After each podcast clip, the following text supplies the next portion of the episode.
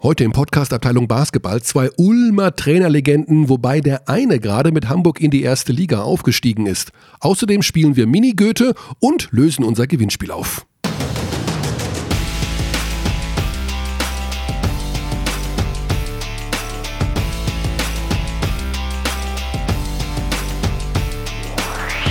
Was machen Hoshi und der Goofy Schlags denn nun? Außer Basketball haben die doch nichts zu tun. Die Symphonie Basketball ist Jazz ist nun zu Ende. Das kann nicht sein. Ganz sicher geht hier niemand in Rente. Lieber Kearney, sei unbesorgt, denn es trügt nicht der Schein, E-Sports wird es wohl niemals sein. Bravo. Guten Tag in die Runde. Guten Tag. Das war, ich finde, die Idee war echt gut von uns mit diesen Von Gedichten. dir, von dir. Ja, gut. Ehre wem Ehre gebührt. One Team, One Dream. Oh. Also, das war Lukas Lösch und das war schon mal ein starker Einstieg in unser Gewinnspiel Ja. zum Thema Dirk Nowitzki und wer die Biografie von Jürgen Kalver bekommt. äh, ja, also wir haben ja gesagt, worüber wir am lautesten lachen müssen. Oder du ungefähr, was uns am besten gefällt, denn der bekommt die Nowitzki-Biografie. Lukas, das war ein guter Einstieg. Wir haben natürlich mehrere. Ja. Wirst du sie alle rezitieren? Wir werden sie alle, du wirst ja auch vor, du wirst auch was vorlesen, aber so nach und nach, also so Hm, okay. Tröpfchen vor Tröpfchen. Ist gut. Was machen wir bis dahin? Wir reden über. Oh, wir haben, wir haben so viel. Heute ist ja eigentlich, muss man so sagen, heute ist Ulmer Tag. Kennst du übrigens alle Fanrufe von allen Mannschaften in der BBL? Auf gar keinen Fall. Du Also schon? Ich bin mal durchgegangen, äh, die Liga, und so ganz sicher bin ich mir bei manchen dann auch nicht. Also man hört das zwar immer wieder, also klar in Es kommt dann auch bekannt vor, wenn man es hört, aber genau. Also in Berlin rufen sie tatsächlich Alba, ja, was äh, für einen Sponsor Für einen großartig Sponsor ist Also da ist die Identifikation Ja, genau. wirklich enorm. Die rufen nach dem Müllentsorgungsunternehmen die ganze Zeit. Ja, aber Äh, das- das finde ich wird- großartig. Es wird einfach so assoziiert mit, Genau. äh, mit der Marke oder mit dem Club. Deswegen, Also ich glaube, dass viele Menschen noch. das wünschst mit, du dir als. Das wünschst du dir als Sponsor. Also dass man in Bamberg zum Beispiel Brose ruft die ganze Zeit, aber die rufen halt Bamberg. die rufen Bamberger. Die rufen Bamberg. Oder in ähm, Oldenburg, die rufen das gleiche wie in Bonn. Baskets. Die rufen auch nicht EWE oder Telekom. ähm, ja, und Ulma finde ich halt insofern ganz gut, weil das natürlich dieses Ritual ist, dass alle vier ähm, Himmelsrichtungen dort immer wieder sich abwechseln mit dem Ulmer Schlachtruf. Und heute ist Du, ja. du weißt, wer das noch macht in einem anderen Sport, in einem großen Stadion hier um die Ecke. Nein. bin Die ich auch nie. eine Basketballabteilung haben. Ach so, aber da bin ich nie in dem Stadion. Ja, die machen das auch. Ja? Na klar. Die rufen, Bayern. die rufen Bayern. Ja, also heute ist ja quasi, Sektoren, heute ja. ist eine Mhm. Art Ulmer Sendung.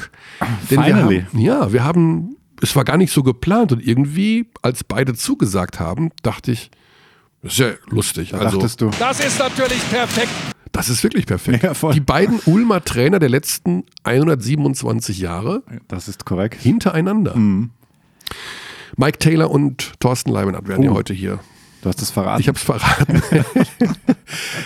Mike Taylor als Aufstiegstrainer der Ulmer er ist mit Ulm ja aufgestiegen damals in die erste Liga und jetzt mit den Hamburg Towers aufgestiegen. ja, herzlichen Glückwunsch. Herzlichen Glückwunsch. Diese auch Mannschaft, an die Nürnberger, Nürnberg Falcons.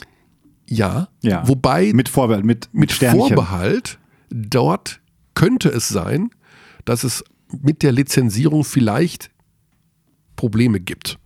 Das wird in dieser Woche entschieden, also wieder mal das alte Thema, Dienstag hier Aufzeichnung und in dieser Woche wird irgendwann die Entscheidung fallen, ob Nürnberg die Der Lizenz Vorteil bekommt. ist am nächsten Dienstag, dass wir es dann wissen. Weil der nächste Dienstag nach der Entscheidung ist. Das heißt, der Dienstag hat auch Vorteile. Denn er ist manchmal auch nach Entscheidung. du verstehst? Okay. Ich, äh, das passt, dazu Bin passt, verwirrt. dazu Bin passt verwirrt. äh, unser nächstes Gedicht. Oh ja, sehr gut. Ihr beiden seid ja eine heiße Truppe. Wechselt in einer Stunde glatt x-mal die Regeln.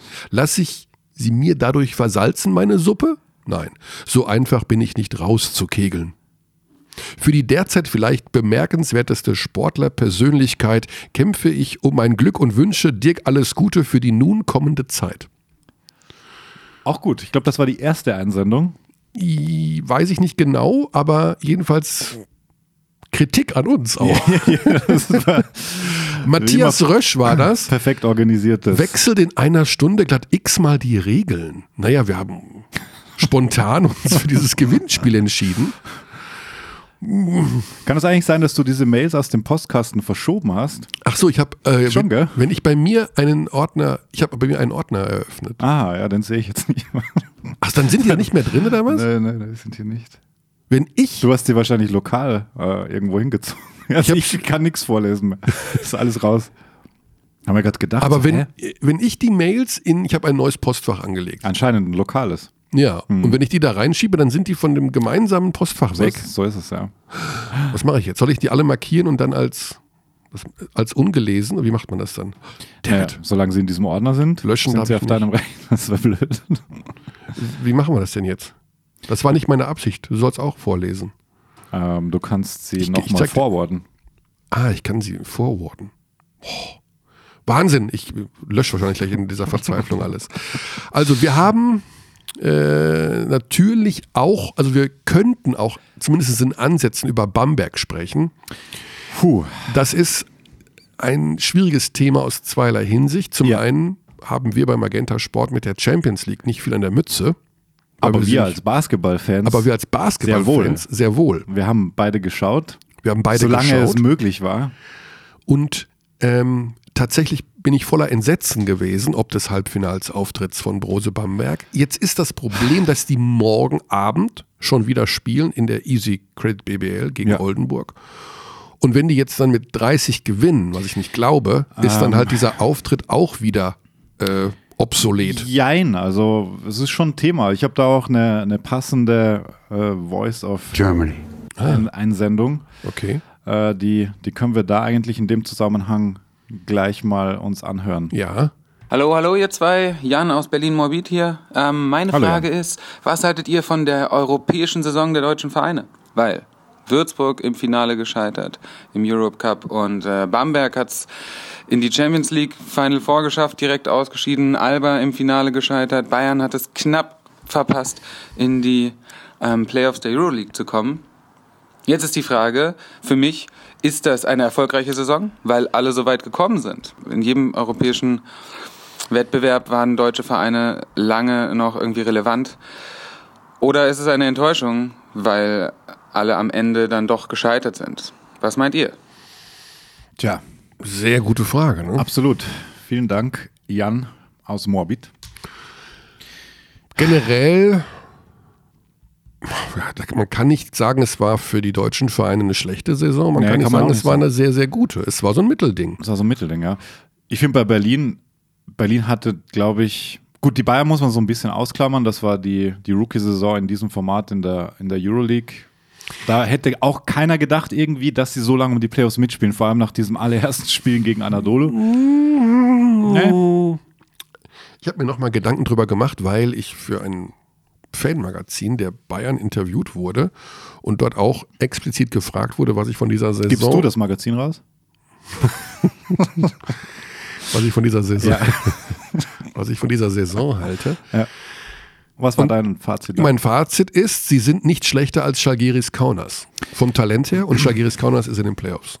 Insofern ist es auch eine Geschichte, wo man sagt, ja, das war schon gut, aber wenn man es genau nimmt, wäre mehr drin gewesen. Wäre mehr drin gewesen. Gefühlt auch, ja. Ähm, da stimme ich dir absolut zu. Schalgiris ist immer so, ah, es ist so ein tougher Vergleich, weil die spielen da auch seit tausend Jahren in dem Wettbewerb und haben halt diese viel zitierte Basketballkultur, die sie halt mitbringen. Ähm, ich glaube, Erfahrung macht einfach sehr viel aus in der Euroleague und da haben sie sehr viel Lehrgeld bezahlt. Das glaube ich. Aber ich bin prinzipiell bei dir, dass als man dann gesehen hat, als äh, diese paar Spiele es wirklich gut lief, da hatte man schon das Gefühl, ja, okay, Playoffs sind wirklich in Greifweite, vor allem in diesem Jahr, in dieser Konstellation, weil ja viele gute Spiele die Euroleague verlassen haben. Gut, das sind die Bayern.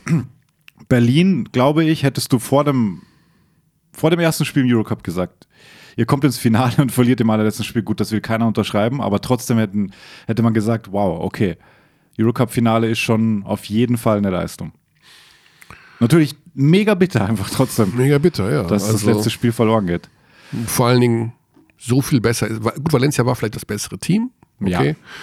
Das erfahrenere Team, Das das, erfahrene Team. Berlin ist einfach verdammt jung. Also die haben äh, nochmal das äh, Erfahrungsthema kommt da auch extrem Tragen. Also die größte Enttäuschung ist eigentlich für mich Bamberg, weil Man muss es leider so sagen. Ja, ne? weil sie haben mit Ach und Krach die, glaube ich, stärkste Mannschaft des Turniers mit AEK Athen das geschlagen. War, das war deren Höhepunkt in diesem Genau. Wettbewerb, muss man auch sagen. Und dann hier, also Bologna, war- musst du schlagen. Ja, eigentlich. Also da kannst du dich, das geht gar nicht. Grüße an Sascha Djordjevic und Gratulation. Ja, also da hat mich vor allen Dingen, also da muss ich, es gibt ja enorm viel Resonanz äh, im Netz, äh, bei Social Media Da von enttäuschten. Bamberger Wow. Fans. Da muss ich auch sagen, also die Enttäuschung kann ich nachvollziehen. Elias Harris mit einem sehr ausführlichen Post. Harris hat sich dann zu Wort gemeldet und sozusagen gesagt, das haben wir nicht mit Absicht gemacht. Das glaube ich. Natürlich verlieren die nicht mit Absicht und erzielen auch nicht mit Absicht nur 52 oder 50 Punkte.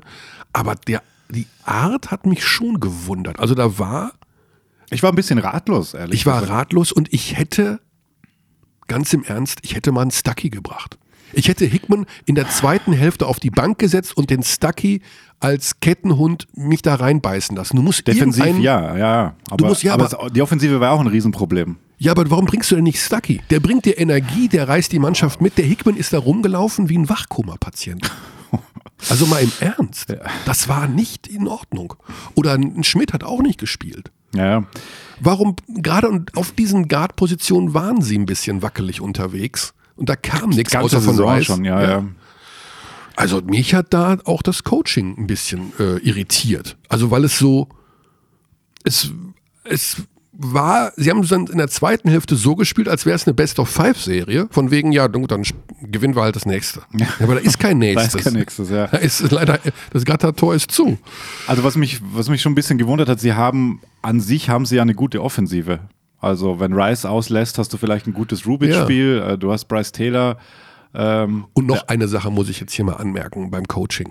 ja, bitte. Warum kommt Rubit ständig von der Bank? Ende erstes Viertel. Ja, das verstehe ich. Augustin Rubit, Ja. der fast eine MVP-Saison Mhm. spielt, den bringst du rein bei minus 10. Der muss starten in so einem Spiel. Ja, du musst mit der besten Kapelle da nicht, wobei man nicht war, war er komplett fit, ja. Das weiß ich nicht. Weiß man nie, Aber das, weiß ich jetzt nie, aus Beobachterperspektive gehe ich davon aus, dass alle, die da spielen, fit sind. Mhm. Ob da jemand 10% Muskelzucken hat, weiß, interessiert mich in dem Moment nicht. Aber in so einem Spiel musst du alles in die Waagschale werfen, klarerweise. Ähm, Rubit kann die Offensive geben, er kann dir eigentlich alles geben. Ähm, und das, das hat schon gefehlt, Ja. definitiv. Also, ich weiß nicht, die Start Starting Five fand ich nicht gut. Also ich weiß, dass Perego das gerne macht. Alexander bringt, Olindi Ja. Das ist so ein auch bisschen. Trinkieri-Move ja auch. Ja, aber ich weiß es nicht.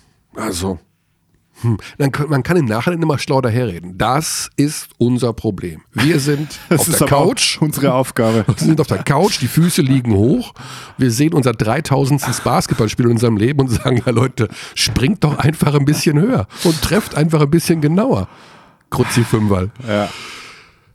Ja, insofern kann ich das nachvollziehen. Ich bin sehr gespannt auf Bamberg-Oldenburg morgen Abend. Ich bin vor Ort und werde Du bringst frische Eindrücke mit am Dienstag danach. frische Eindrücke Kannst ja auch Leute grüßen. in Bamberg. Ja. oder? Oder vielleicht wirst du gegrüßt. Lies doch mal was vor. Ich habe jetzt alles, ich habe dir ein paar weitergeleitet. Ja? Jetzt, bis jetzt liest du mal eine vor. Aha, warte. Ich kenne die nämlich. Ich, ich lese die, ich habe mir so ein bisschen gespingst, aber ich wollte mir den ersten Eindruck nicht vermasseln und habe die einfach, jetzt lese ich die vor, ohne die vorher Oh, eine Mail aus Innsbruck, die muss, nicht, die muss ich ja aus, Oh. aus Prinzip lesen. Machst du das dann mit Dialekt? Auf keinen Fall. Bitte, einmal. Das auf, wollen auf, die. auf Tirolerisch oder was? Ja, das wollen unsere, unsere Ich bin Hörer ja kein. Tiroler. Das ist doch wurscht, das ist, ihr sprecht doch alles Ich bin Tiroler, gleich. bist kein Mensch. Sprecht doch alle gleich, was du. Ich was weiß, ist dass Vorarlbergerisch ist schon was anderes, das weiß ich. Tirolerisch ist auch sehr was anderes, Oberösterreich sehr was anderes, Steirisch ist komplett anders und Kärntnerisch, Jetzt, darüber unsere wollen wir nicht Hörer wollen doch wissen, wie du im normalen Leben sprichst, also mach doch ich mal hab, Dialekt. Mein, ich habe so ein äh, künstliches Idiom mittlerweile mir angeeignet. Ich habe gar nichts mehr, so wirklich. mach mal, komm. Oder in beiden Fassungen, Hochdeutsch und Tirolerisch. Tirol Na, Tirolisch kann ich wirklich nur ganz schlecht Ja, nachmachen. ist doch egal. Ich lese es mal vor, okay? Auch wenn die Defense einem Drehkreuz gleicht, ist sein Dreier noch gut geeicht. Egal ob off the glass, swish oder mit Ring, mit seinem Flamingo-Shot ist Dirk immer noch der King. Mit all seinen Leistungen auf und neben dem Court fragt man sich, warum ist er noch nicht auf Alex Soundboard? Gute Frage eigentlich. Ja, äh, ich kann ein Geheimnis ausplaudern, ähm, was jetzt kein Geheimnis ist. Selbstverständlich habe ich mich die letzten sechs Monate darum bemüht, Dirk Nowitzki hier hören, zu Wort kommen zu lassen. Mhm. Es ist mir nicht gelungen. Noch nicht. Denn er sitzt wahrscheinlich mit den Kindern von Frido Frei jetzt nachmittags so bei, Kaffee, und- bei Kaffee und Kuchen Ja. und, äh, und fragt die, sag mal, habt ihr auch hier von den Dächern und Körnern immer diese Anfrage? Und sie, hör, sie hören immer Musik dazu. ähm, Genau, also wir, aber- aber, aber- wir treffen Dirk ja in China und dann ist er wieder verhaftet. Ende dann- aus. Definitiv, definitiv. Ähm, was wäre denn fürs Launchpad, was wäre der Dirk-Saga aus 21 Jahren? Du meinst, was Karriere? er wirklich mal gesagt hat? Naja, wenn wir ein Sample nehmen würden, so wie wir es ja gerne machen. Du hast eins, oder was? Nee, nee, nee, nee. Also, wenn wenn wir jetzt, du weißt ja, in welchem Stil wir, wir Sachen hier drauflegen. Also, so, magical. Oder. I love so much the game. Das heißt, ich müsste mir jetzt alle Interviews mit Dirk Nowitzki Nee, aber nee, kurz nee, abrufen, oder? Ja, kommt dir irgendwas Nein. in. Weil er Oh, We Are the Champions, wenn er- als er das Ah, singt. auf dem Balkon. Oh ja, das brauchen wir. Okay, kommt nächste Woche. Der schrägste Singsang das, da war er, glaube ich, nicht mehr hundertprozentig äh, Ist anzunehmen, ja. nüchtern. Ja. Das war. Aber sehr gut, der gefällt mir schon mal sehr gut. Der gefällt mir auch sehr gut. Ja. Dann kommt jetzt hier noch eins von Yannick Netscher. Die WM in China steht vor der Tür. Das wäre doch für Dirk die letzte Kür. Noch einmal in zu kurzen Betten pennen und im Training mit Dennis um die Wette rennen. Doch leider macht der Diggler Schluss und gibt dem Kearney zum Abschied einen Kuss. Den, den finde ich ziemlich gut. Aber du hattest einen Fehler drin beim Vorlesen. Das heißt, Äh, China, China. Natürlich heißt es China. Also mit den kurzen Betten, das finde ich sehr ja, nett. das finde ich auch gut. Sehr nett. Ja, Yannick, äh, sehr gute Chancen, würde ich sagen. Lukas Lösch und Yannick Netscher liegen leicht in Führung, würde ich mal sagen. Ich bin nicht ganz sicher, aber wir haben ja noch ein bisschen Zeit. So. Also, Bamberger Thema haben wir abgehakt, von wegen, da ist die Enttäuschung groß. Wiedergutmachung gegen Oldenburg, Schnick, Schnack, Schnuck. Ganz Und kurz noch ein Satz zu Würzburg, kam auch vor in den internationalen Genau. Wettbewerben, hat verloren gegen äh, Dinamo Sassari. Sehr, sehr ärgerlich mit der Verletzung von Jordan Hals. Mhm. Äh, zum denkbar ungünstigsten Zeitpunkt. Ich glaube, mit Hals hätten sie das Ding gewonnen. Aber ähm, Anerkennung und Respekt für Würzburg, die Mannschaft, die eine Zeit Hätte gebraucht ich hat. ihnen nie zugetraut, ehrlich gesagt. Da Aber waren auch also, ein paar Mannschaften bei, die man erstmal schlagen muss. Ja. Also generell, sie spielen eine sehr, sehr gute Saison, sind immer noch im Playoff-Rennen. Ähm, Er ist ein guter Coach. ist ein guter Coach. Also Wucherer, Dennis W. der macht schon auch aus Gemüsebrühe eine schöne, schönes Süppchen ab und zu. Also das ist wirklich einer, der, der ich glaube, der ist nochmal für ein anderes Level auch gut, der Dennis. Auch ein gutes Thema, was mich auch noch einmal zu äh, Voice of Germany. bringt, weil dein, äh, letzt, deine letzte Analyse, wer aller kommt und wer geht im BBL-Trainerkarussell, hat ja Ja. auch für eine gute Resonanz gesorgt.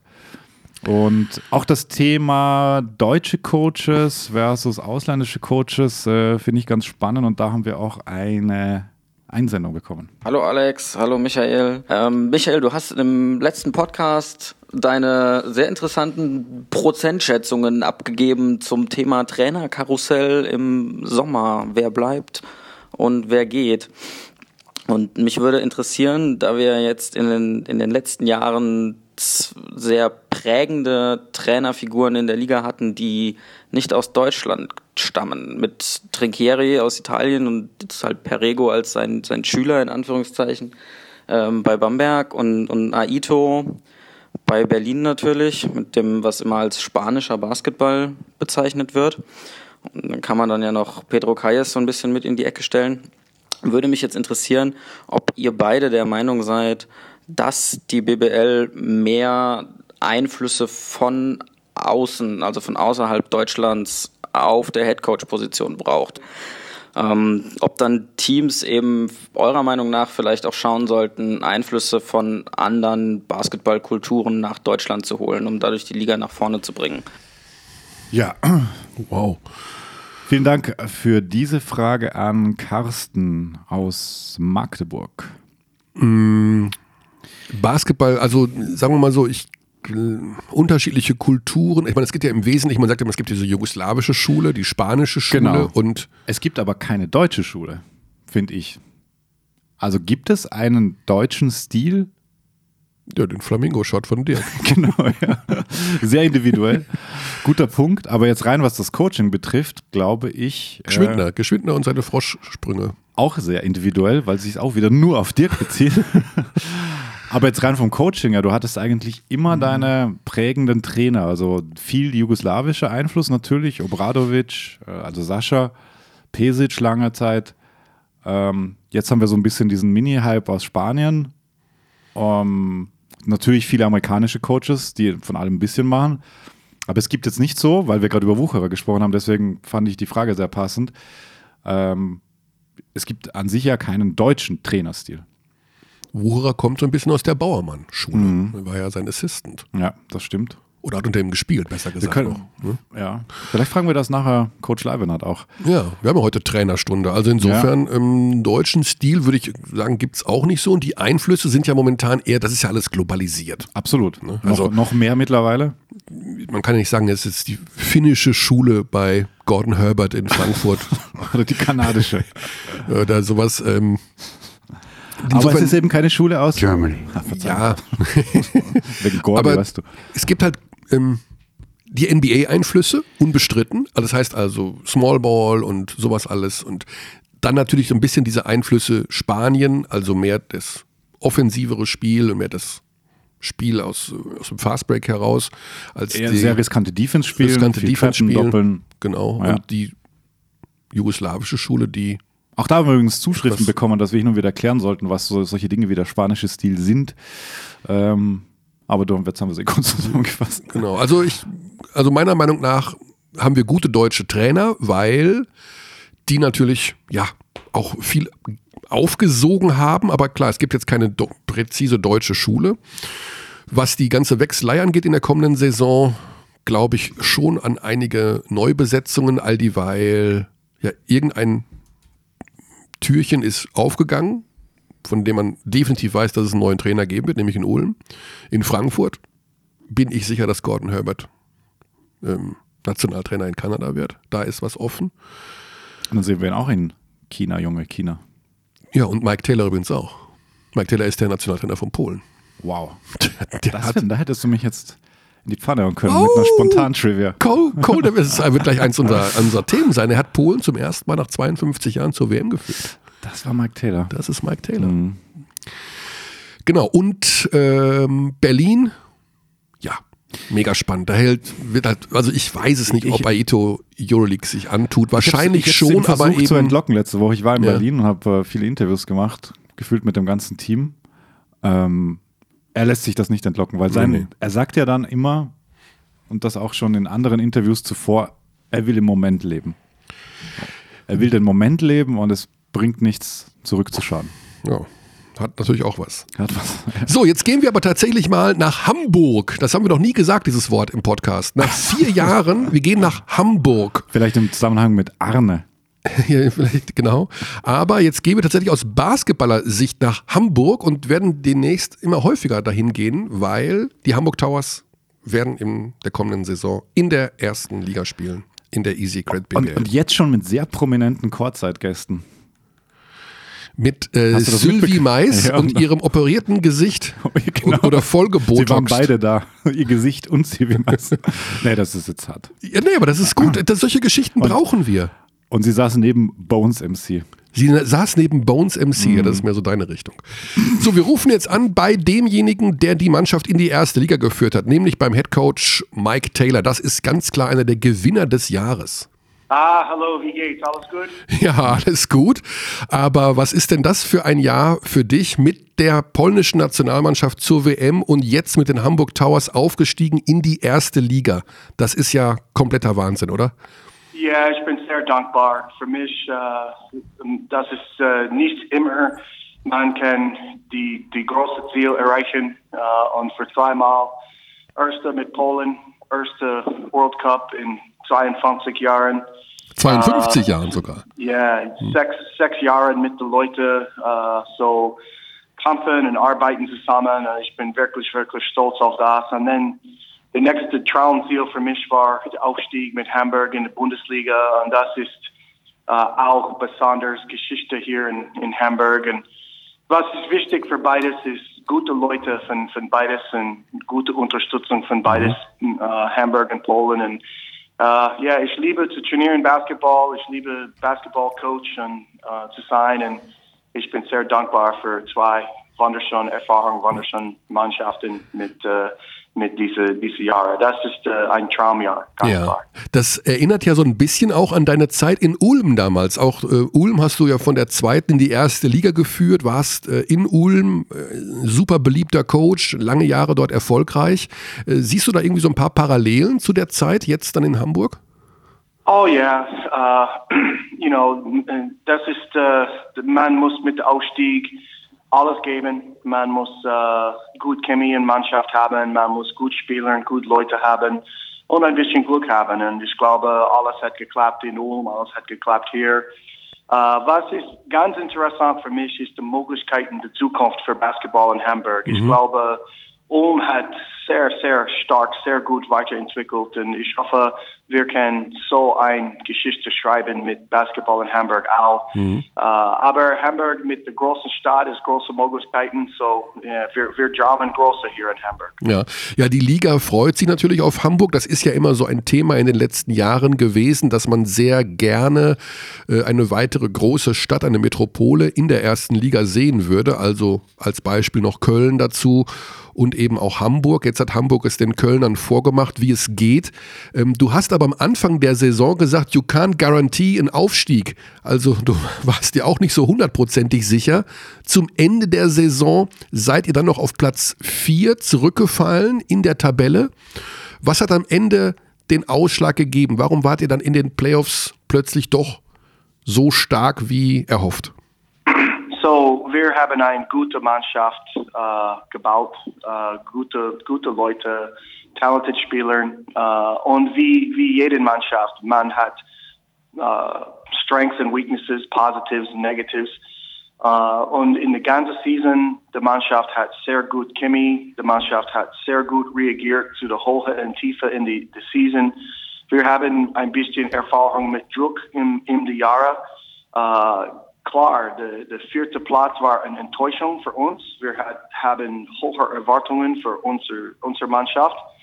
Aber ich glaube, der Kampfgeist, der Herz ähm, und die, die, Führung der Spieler in unserer Mannschaft hat mhm. äh, sehr gut gemacht in den Playoffs. Und ähm, wir, wir haben immer gesagt, you know, we want to be at our best when it matters the most. Und, und unsere Jungs hat das gemacht perfekt uh, in diese Playoffs. Mhm.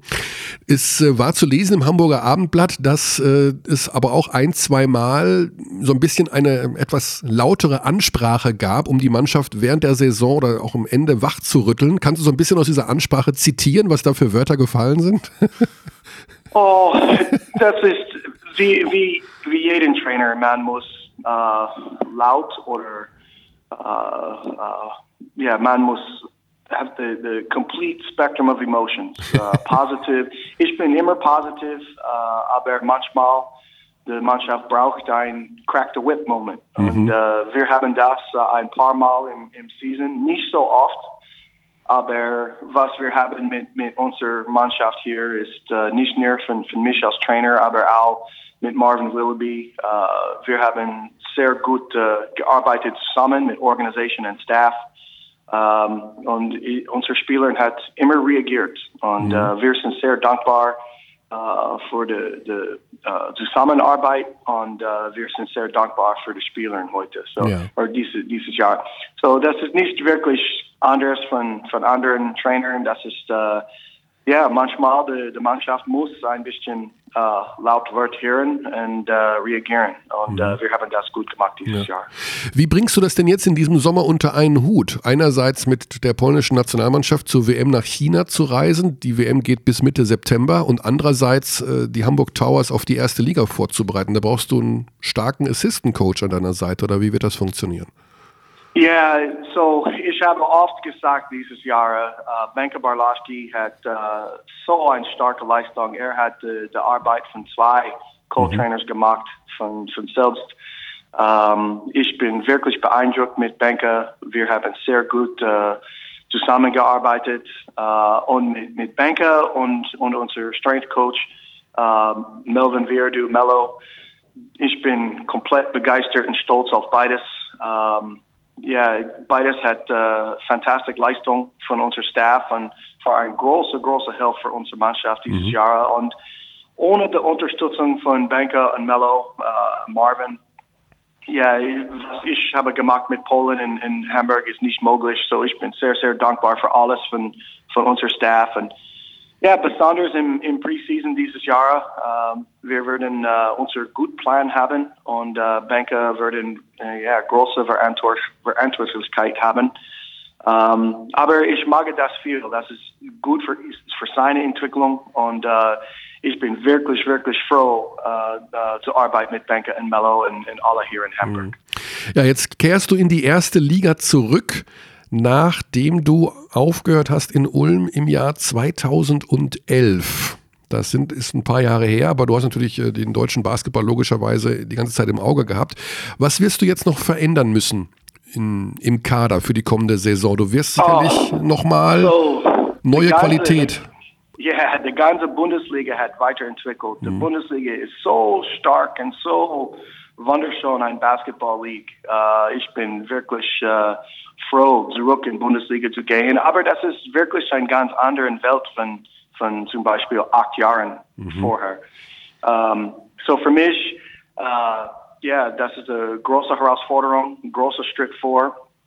Und ich glaube, wir müssen uh, uh, große Entscheidung, uh, harte Entscheidung mit, mit unserer Kater und unseren Jungs. Aber dieses Jahr mit äh, Marvin äh, und Banker, wir haben sehr gut zusammengeredet, sehr gut äh, zusammengearbeitet für die, für die Katar zu bauen und ähm, ich glaube, das ist der Weg vor in Bundesliga. Wir mhm. werden äh, unsere deutschen Spieler Unterschied, Entscheidung haben und dann wir werden unsere Importspieler, aber Spieler äh, Entscheidung treffen. Und ja, wir werden uh, alles geben, so ein starker Kater, ein competitive Kater haben und, und hoffentlich wir können uh, groß, groß Fortschritt machen mit, mit Basketball hier in Hamburg. Mhm. Aber der Kern bleibt bestehen, sage ich jetzt mal, was die Austragungsstätte angeht. Also ihr wollt weiter in äh, Wilhelmsburg spielen, so wie es aussieht, oder? Ja, ich mag Wilhelmsburg viel. Ich mhm. mag die Inselpark Halle, Edel Optics Arena. Mhm. Uh, das ist eine wunderschöne Facility. Um, ja, wir haben ein, ein bisschen uh, Basketball-Ecke hier in, in Hamburg. Uh, ich glaube, die Leute in Hamburg sind sehr stolz mit, uh, mit der Mannschaft und uh, das ist wirklich ein Heimvorteil für uns hier in Wilhelmsburg. Um, ja, die große Stadt uh, hat viele Möglichkeiten, aber ich glaube, was Marvin und die ganze Organisation hat für fünf Jahre äh, gemacht mit der Arbeit und, und, alles mit der Stadt, ist, ist wirklich eine positive, positive mhm. Geschichte. Und wir hoffen für ein, ein uh, positive Zukunft auch ja. uh, hier Wilhelmsburg und in, in, Hamburg. Ja, ja vielleicht. Also dem, dem Fußball geht es ja momentan in Hamburg nicht ganz so gut. Äh, vielleicht steigt der HSV auch nicht auf. Dann könnt ihr, ihr so ein bisschen von dem Scheinwerferlicht abbekommen, äh, vom Spitzenbasketball dann äh, den Leuten Erstligasport bieten. Ähm, und die andere Baustelle ist dann natürlich die Nationalmannschaft Polen. Da möchte ich natürlich auch noch ganz kurz drauf eingehen, weil ähm, das ein Highlight auch für uns ist bei Magenta Sport, wo wir ja alle Spiele zeigen werden von der WM und äh, du mit den Polen in einer interessanten Gruppe spielst, nämlich mit den Chinesen zusammen. Also du wirst tatsächlich in der, in der Gastgebergruppe spielen mit äh, Elfenbeinküste, Venezuela und China. Ähm, ja, wie sehr freust du dich schon auf dieses Event? Ich denke mal, das ist ja auch ein absolutes Karriere-Highlight, oder für dich? Ja, ganz klar. Erste mit uh, Fußball in Hamburg. Wir unterstützen uh, HSV, wir, wir unterstützen uh, St. Pauli. Das ist, was man muss haben, ist Sport in Stadt. Obwohl, Mike, du musst dich, Mike, du musst dich in Hamburg normalerweise für einen von beiden entscheiden. Ne? Also beide unterstützen ist aus deiner Sicht schwer. ja, ganz klar. Ich verstehe das. so, ja, ich, ich, ich hole mich raus von der Entscheidung. Mhm. ich bin ein Sportfan und äh, komme aus Amerika, so äh, Fußball ist äh, nicht mein erster Sportart, Wunsch, aber ich respekte und uh, the, the passion and the hearts for Fußball here im Stadt ist wunderschön. Die Geschichte mit HSV, die, die besonders uh, Mannschaft, uh, der Charakter von St. Pauli. Das ist wirklich, wirklich interessant für mich uh, als uh, Amerikaner zu sehen. Um, aber wir unterstützen den Sport in der Stadt mhm. und wir sind sehr froh, als neue Bundesliga-Mannschaft uh, ein, ein bisschen uh, uh, Fanbase zu, zu bauen und, und uh, ein bisschen neue uh, Dinge in, in Hamburg zu sein. Und mhm. hoffentlich, dass we can light a fire in, in Hamburg für Basketball. Ja, der Zeitpunkt ist gut. Ja, wir haben komplett Respekt für, für anderen, anderen Clubs im, im Stadt. Mhm. Mit, mit Polen, das ist ganz klar ein Highlight von, von meiner Trainerkarriere. Uh, ich bin komplett stolz, uh, wie wir haben das uh, World Cup erreichen mit, mit Herz und zusammen und Kampfgeist und fünf Spiele in Folge zu, zu gewinnen. Uh, große Überraschungen gegen zum Beispiel Italy und Kroatien zweimal. Und, ich bin wirklich stolz auf unsere Jungs von, von Polen. Ich bin begeistert. Uh, wir werden Spiel im, im Supercup hier in Hamburg. So das ist auch ein mhm. Traum für mich. Beides Mannschaften Polen und Hamburg zusammen im Halle haben uh, at the same time. So das ist uh, auch Spaß uh, in, in Vorbereitung. Aber mit der Group, ja, das ist auch viel, viel Möglichkeiten.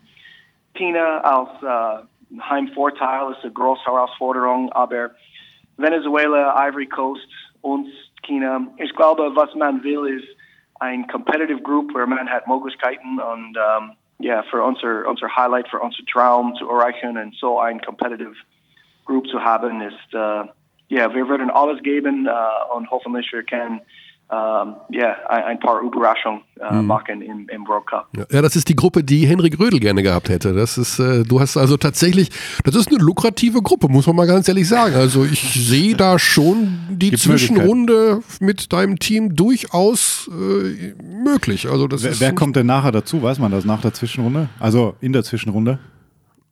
Ja, so ich in Chemnitz geredet mit Henrik and Henrik had, hey, ich habe du, du mit ein langer, langer good run in, in China und er war sehr positiv und hat große Unterstützung für uns das ist das, it meant a lot. So ich bin sehr dankbar. Ich, ich mag Henrik viel and um, ja, ich respekte ihn viel von, von Arbeit in Alba, Tria und jetzt mit Nationalmannschaft. So das ist sehr, sehr freundlich uh, mit uns und uh, das war positive, positive Unterstützung. Aber mhm. alles ist möglich für uns und ich, ich bin auch ein, ein großer Fan von der, der deutschen Nationalmannschaft und ich hoffe von beides Mannschaften ein, ein großer Run in, in China. Mhm. Ja, dann die nächste Runde wäre ist weit gedacht jetzt. Russland, Argentinien, Korea, Nigeria. Das sind alles Dinge, die besprechen dann ausführlich im August, denn auch der Supercup im August in Hamburg mit deiner Mannschaft und der deutschen Nationalmannschaft wird bei Magenta Sport übertragen. Also auch da gibt es viele Möglichkeiten, schon dein Team kennenzulernen und natürlich auch dich wieder so ein bisschen dem deutschen Basketballpublikum zu zeigen nach dieser langen Pause. Ich finde es eine super Geschichte, weil ich so viele Parallelen erkenne zu den acht Jahren, die du in Ulm warst damals und den kleinen Verein Ulm noch damals in der äh, Kuhberghalle äh, dann in die erste Liga geführt hast und dann äh, sozusagen jetzt einer der Top-Standorte in Deutschland. Also da hast du die Möglichkeit in Hamburg sowas ja einfach nochmal zu wiederholen. Großartige Geschichte eigentlich. Ja, ich bin wirklich dankbar für, für die Unterstützung hier und Möglichkeiten hier in Hamburg. Uh, die Erfahrung von Ulm ist uh, groß für mich. Ich, ich, uh, das bedeutet viel für mich. Ich bin dankbar für das acht Jahre und wie wir haben das uh, Rasha Farm Ulm Mannschaft entwickelt. Und in, als ich habe gesagt, ich hoffe, wir können schreiben eine Geschichte hier in, in Hamburg parallel zu das. Mhm. Aber der große, große Unterschied ist die Stadt, die Stadt Hamburg. Hamburg das, ist ja. so ein wunderschön große Stadt. Ähm, ich liebe Ulm äh, als ein äh, kleiner Stadt in, in Deutschland. In, äh, aber das ist wirklich, wirklich ein international große Stadt mhm. hier in Hamburg. Hat viel, viel Charakter. Ähm, äh, ich, ich lerne neue Dinge über Hamburg jeden Tag. Ähm, so dass äh, dieses Jahr war eine wunderschöne Erfahrung. Um, und mit all den guten Leuten hier in der Organisation, hier in, in der Stadt, ich bin komplett aufgeregt für die Zukunft ja. und, und hoffentlich wir können das äh, nächste Herausforderung äh, nehmen mit, mit aller Herz und aller Kampfgeist und große Dinge machen. Ja, die Familientradition wird also fortgesetzt. Dein Vater war ja auch äh, Basketball-Coach. er war glaube ich, auch Assistant Coach unter Bob Knight damals, oder? Wenn ich mich yes. So my father had a fantastic trainer career auch. Uh, er war Co-Trainer mit Bob Knight. Uh, ich habe so viel Geschichte gehört. um, ich habe, er war auch Co-Trainer bei den New York Knicks. Bei den Knicks auch. Ne? Um, und, und uh, was für ihn war, war uh, kleiner uh, he, of our head head coach, uh, Division two colleges, Kleiner Kleiner universities in the USA, weil das war besser balanced zwischen Basketball und Familienzeit. Ah, okay. Uh, so er hat viel Spaß mit uns und, und auch gearbeitet mit Basketball. Uh, er ist der größte Vorbild für mich als Trainer. Er hat uh, so ein positiv Anfangen im, im, zu Trainer zu sein. Wir haben immer geredet über Tactics, über uh, wie ein, ein Trainer muss uh, handeln, uh, Personalities und Spielern und uh, wie, wie man kann eine Mannschaftsführung haben. Und uh, so ich bin sehr, sehr dankbar für ihn. Er ist der größte Fan. Uh, und bis jetzt, er hm. macht jedes Mal ein großes, großes Teambook für mich mit allen oh. Newspaper Clippings und Bildern und alles. Und uh, so ja, das ist komplett besonders. Ich bin, ich bin sehr dankbar. Ja, dann hat er aber in der nächsten Saison viel zu tun. Also einmal ein Aktenordner mit der Nationalmannschaft und dann auch noch mit den Hamburg Towers. Da gibt es viel auszuschneiden im Sommer und in der kommenden Saison. Ja, yeah, er muss, the, the, he got to get the scissors ready this year. So we'll see was, uh, was wird passieren. Ja. Ja, auch wenn es mir für Chemnitz ein bisschen leid tut, die äh, muss ich ganz offen sagen, die haben die super, scheitern halt immer, scheitern einfach immer wieder. Aber umso mehr freut es mich, dass wir Mike Taylor wieder in der Easy Credit BBL haben. Das ist äh, ein großer Moment, finde ich auch, für, für den deutschen Basketball, dass du wieder da bist und eine solche Persönlichkeit, da freuen wir uns extrem drauf, ab dem Sommer dich wieder am Mikrofon zu haben bei uns. Uh, ich bin sehr dankbar. So viele Freunde verleben in, in Deutschland und uh, von meiner Geschichte in deutsche Basketball uh, mit so viel Herz gegeben in Ulmer Zeit. Uh, ich bin dankbar, neue Herausforderungen zu haben hier zurück in so eine wunderschöne Liga. Ja, yeah, hoffentlich wir können einen großen Schritt vor, aber ich bin dankbar für für alles, für für die Freundschaft und Freunde verlieben hier in Deutschland. Das ist gut. Was glaubst du denn, was hat sich am meisten verändert, seit du äh, BBL gecoacht hast? Also acht Jahre sind vergangen seitdem. Ähm, so, ja, das ist eine gute Frage, aber das ist ganz klar, wenn, wenn du siehst die NBA Playoffs. Uh, meine erste Jahre nach Ulm, ich war Co-Trainer für Nick Nurse bei um, der RGV Vipers und, und Nick ah, ist ja, jetzt Toronto mit den Toronto mhm. Raptors. Mhm. Uh, ich war zwei Jahre mit Boston Celtics, uh, so ich habe, you know, immer uh, jeden Tag gearbeitet mit, mit Doc Rivers, the first year, sein mhm. Coaching Staff und Brad Stevens, der zweite. Uh, so ich habe über mich viel gearbeitet uh, mit meiner, in meine, just als, als Trainer.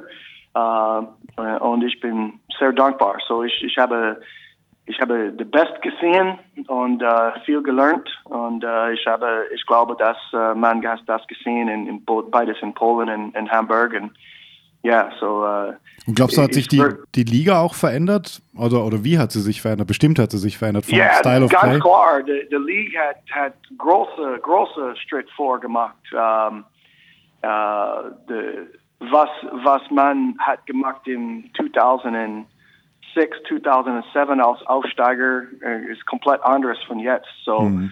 uh, the Niveau, the Talent, the, the Tiefkater, the, uh, so in Ulm, meine letztes Jahr, ich glaube, unser Etat war 1,6 Millionen Euro und jetzt der Minimum ist Minimum. 3 Millionen Euro. Ja, yeah, so uh, großer Unterschied, großer Schritt vor, aber Uh, das ist ein Credit für alle mit der Easy Credit Bundesliga. Das ist wirklich, wirklich ein tolle, tolle Basketball League und ich glaube, das ist jetzt ein Destination für Leute um, als Profi in, in all over the Welt. So, äh, ich, bin, ich bin begeistert, äh, äh, zurückzugehen. Gut, dann freuen wir uns drauf, dich im Sommer wiederzusehen. Erst mit der Nationalmannschaft und dann natürlich auch mit den Hamburg Towers. Bis dahin hoffe ich, dass du noch ein paar erholsame Tage hast, bevor der ganze Wahnsinn dann losgeht. Das und, wird äh, ein int- intensiver Herbst. Auf jeden Fall. intensive, intensive Wochen Und liegen vor dir. Mhm. Vielen Dank für deine Zeit, Mike, und alles Gute auf Dankeschön. bald. Ja, Dank. danke. Ich bin sehr dankbar.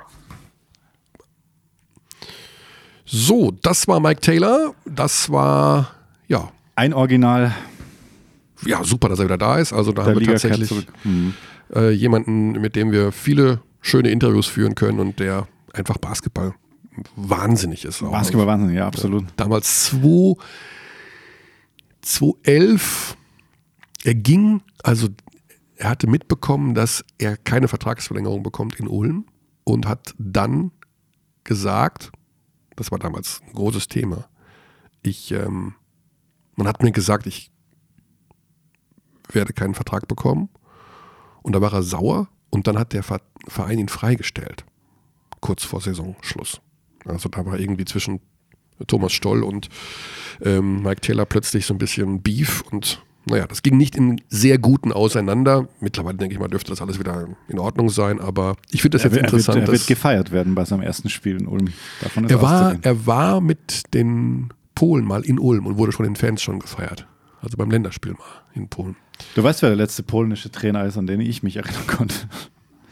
Von dem er übernommen hat. Nee. Ne? Das, hast, du- komm. das, hast du gerade aber nachgeschaut. Nee, nee, nee, nee, nee, nee. Da hört es irgendwie auf bei mir. Weiß ich nicht. Bauermann. Ah, Ja, eben. er hat vom Bauermann übernommen. Ja, also wenn ich das, lass mich nochmal schauen, aber er war ab 2014 tatsächlich ja schon, deswegen, das ist echt Wahnsinn. Das, das, seitdem habe ich da keinen großen Blick mehr hingeworfen, muss ich ehrlich gestehen. Und dann gab es natürlich als polnischen Trainer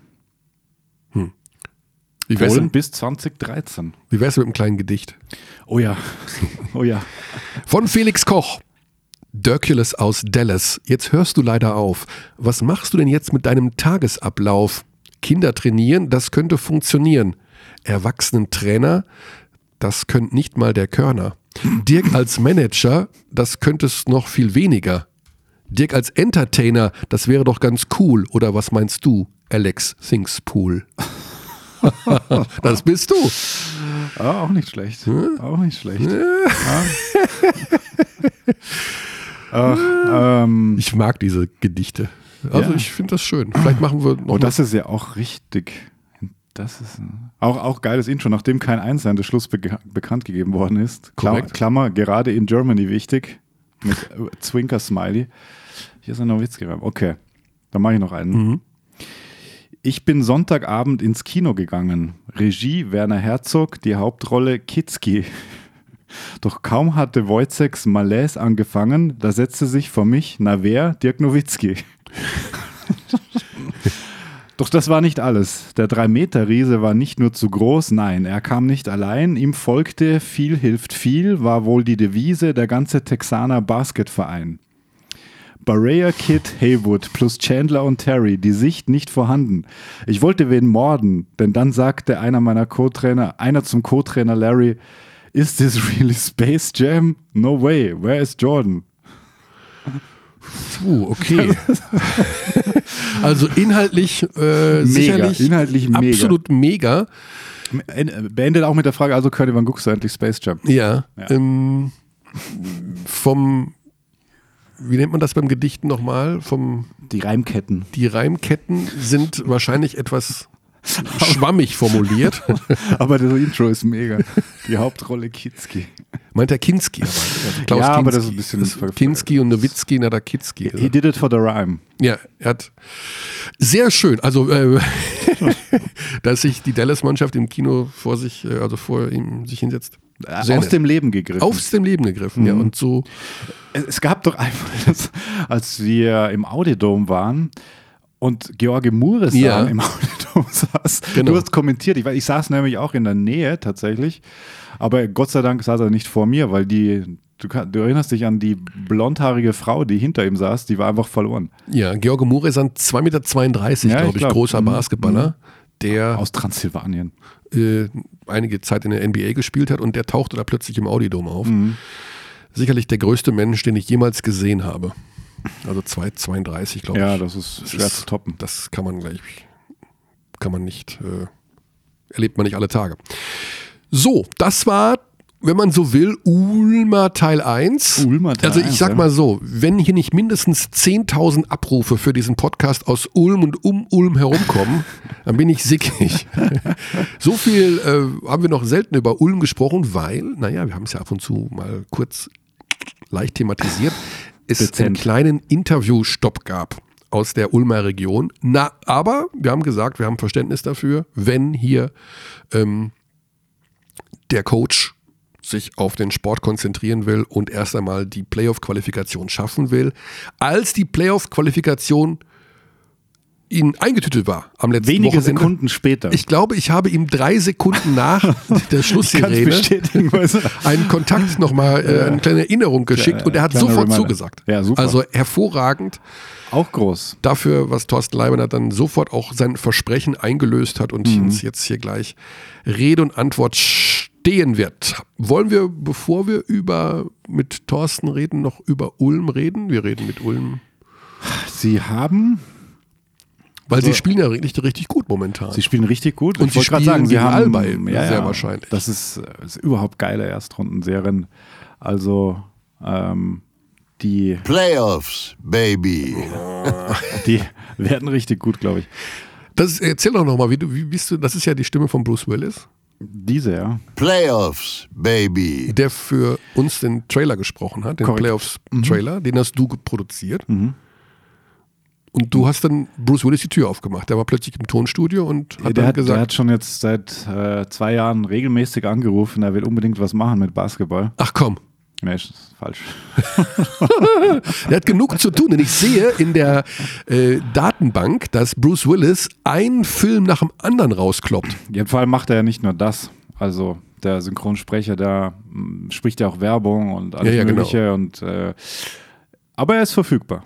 Welchen Schauspieler spricht er noch? Oh, da gibt's viele. Boah, ich, ich habe es durchgeschaut, als diese ganze Kontaktaufnahme zustande kam.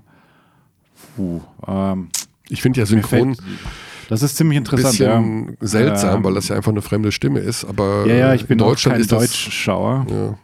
Aber warte, ich kann es dir gleich sagen. Ich habe hier noch den Link. Aber wie viel Produktion Bruce das ist Willis momentan Wahnsinn. hat. Das ah, ist, Gérard Depardieu. Gerard Depardieu hat die gleiche Stimme wie Bruce Willis. Ja, da Stimmt, Bill Murray hat er gemacht, Kurt Russell, James Woods, Okay. ähm, so, Do- Dolph Lundgren. Dolph Lundgren. Aber die wechseln ja auch manchmal. Mhm. Also er hat begonnen, Dolph Lundgren zu machen und dann hat es gewechselt auf den anderen. Mhm. Und der ist ja auch selber noch äh, Schauspieler. Ähm, So im Theater oder im ja, Fernsehen. auch und auch beides. Beides. Also vor allem Fernsehen. Ja, ja, Fernsehen, Theater glaube ich gar nicht. Aber eine irre Stimme, muss man sagen. Mega, ja, ja. Und dann sagt der mal Playoffs, Baby. Playoffs, baby. Stirb langsam, mein Junge. Okay, ja. Ja, auf jeden Fall geile Playoffs werden es, glaube ich. Um mal Ja. dieses Bushy-Wort zu gebrauchen. Geil. Das ist ein Wort vom Buschi. Also Naja, er hat es halt inflationär gebraucht. Also noch. Findest du nicht? Finde ich schon. Ja. Das ist doch das, was hängen geblieben das ist hängen geblieben, auch wenn der Buschi das hört. ist. Schöne Grüße. Wir gehen. Aktuelle Serien, weil. Ja, sollen wir schon drüber. Ich ist ja noch nicht in Stein gemeißelt. Das ist. Also, was ich an der Stelle sagen muss und was wir auch nicht vergessen dürfen, und ich musste dich auch äh, kurz. Äh, Schimpfen. Nein, eben nicht. Erinnern? Äh, der Ordner, den du gemacht hast, den sehe ich jetzt hier auch. Er heißt Gewinnspiel und Mhm. du hast nichts kaputt gemacht. Und weil äh, Thema Gewinnspiel, es gibt ja noch eins, das wir parallel am Laufen haben. Du erinnerst dich? Ähm, Tabellenabschluss, Ja, genau. das Tabellenabschlussgewinnspiel. Sehr gut, Das können wir aber erst gut. nächste Woche machen. Ja, eben, aber da, ich weiß ja schon, was die Leute eingeschickt haben. Mhm. Und ich glaube nicht, dass das viele richtig haben werden. Okay. Weil du erinnerst dich, wer da Dead Last war, das ist auch deutsch. Eisbären Bremerhaven. Das ist korrekt. Und wer, und das ist jetzt nicht mehr so. Also als wir den Aufruf gestartet haben, war es wirklich schwer zu tippen. Und jetzt ist auch Ludwigsburg auf 8 und ich glaube irgendwie, die sneaken sich da rein. Nachdem sie lange auf 10 und 11 waren. Also es ist sehr, sehr, sehr spannend. Doppelspieltag am Wochenende, alle Spiele parallel. Und einige Nachholspiele dazwischen. Und noch Nachholspiele unter der Woche. Also ich glaube auch Bayreuth spielt, ich glaube sogar schon heute.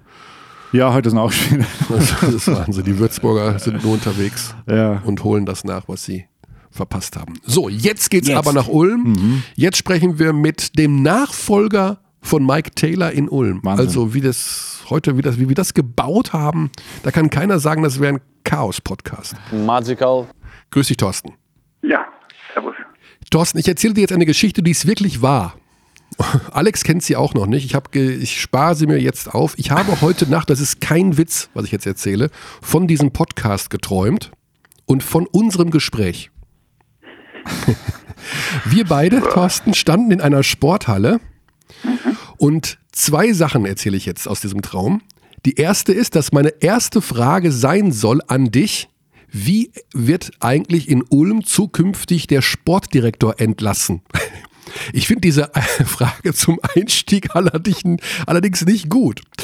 Deswegen die zweite Geschichte aus diesem Traum. Wir beide stehen in einer Sporthalle. Unter uns ist Wasser. Der Boden ist aus Wasser. Aber wir stehen auf dem Wasser. Wow. Wie Jesus. Das finde ich zum Einstieg viel, viel schöner. Und deswegen, Ich allerdings auch, weil es sagt mir sehr viel über dein Selbstverständnis aus. oder über deins, Thorsten. Denn meine Nein, Frage, nein, nein, nein, ich habe das nicht geträumt. In meinem Traum stand ich noch nie auf Wasser. Freud, Freud fände das sehr interessant. Ja, aber meine Frage wäre ja, wenn man äh, acht der letzten zehn Spiele gewinnt und souverän die Playoff-Qualifikation schafft, fühlt man sich so ein bisschen, als könnte man auf Wasser laufen? Nicht ansatzweise. Das, das Einzige, was ich gut finde, ich traue mir zu, dass beim Untergehen, weil wir würden ja beide untergehen, ich den Kampf gegen dich gewinnen würde und mich dank dir über Wasser halten kann. Oh, das lässt auch tief blicken, muss ich sagen. Möge der Boden unter uns immer aus festem Fundament sein, Thorsten. Genau. Äh, keine Ahnung, was dieser Traum mir sagen wollte. Ich äh, bin aufgewacht und wollte es mir aufschreiben, damit ich es nicht vergesse, aber es war heute Morgen noch präsent und ja. Ja, bei mir ist in der Tat so, wenn ich träume, dann ver vergesse ich das. Insofern kann ich Mhm. nicht beantworten, ob ich jemals von dir geträumt habe. äh, vielleicht ist es auch ganz kurz, möglicherweise war es ein Albtraum. Ja, ähm, aber jetzt, jetzt stellt auch die zweite Frage. Ja, die zweite Frage ist, ist das nicht traumhaft schön, wenn man dauernd Spiele gewinnt? Nee, ich dachte, jetzt kommt es mit dem Entlassen. Ach so. Ach, das machen wir zum Schluss mal, oder? Okay, das okay. Ja, es ist sehr schön, wenn man Spiele gewinnt. Ja, und vor allen Dingen, wenn man sich dadurch für die Playoffs qualifiziert. Und das, deswegen sind wir auch momentan ähm, sehr glücklich. Äh, man sieht ja auch, wie schwierig es ist, sich für die Playoffs zu qualifizieren. Ähm, und dass es uns äh, zwei Spieltage vor Schluss oder quasi drei Spieltage vor Schluss geglückt ist, Du macht hast, uns ja, glücklich. du hast ja etwas erreicht, wovon viele Trainer träumen, und dann hoffe ich zum letzten Mal dieses Wort auch zu verwenden, ähm, dass nämlich eine Mannschaft zum Saisonende tatsächlich besser wird und den Leistungshöhepunkt erreicht. Ähm, war das abzusehen und an deinem Seufzer höre ich, du bist auch noch, das ist dir ein drüber jetzt wahrscheinlich, was ich gesagt ja, habe. also ähm, wenn man sich unseren Saisonverlauf anschaut, dann sieht man, dass wir ähm, sehr unkonstant zu Beginn der Saison gespielt haben, ähm, dadurch auch den einen oder anderen Sieg verpasst haben, nicht katastrophal schlecht gespielt haben, ähm, aber jetzt halt auch nicht sensationell gut spielen. Was, wie- was uns gelungen ist, und das ist der Unterschied zum Saisonbeginn, ist, dass wir diese Schwächephasen, die wir auch immer während einer Partie haben, insgesamt kürzer gestalten.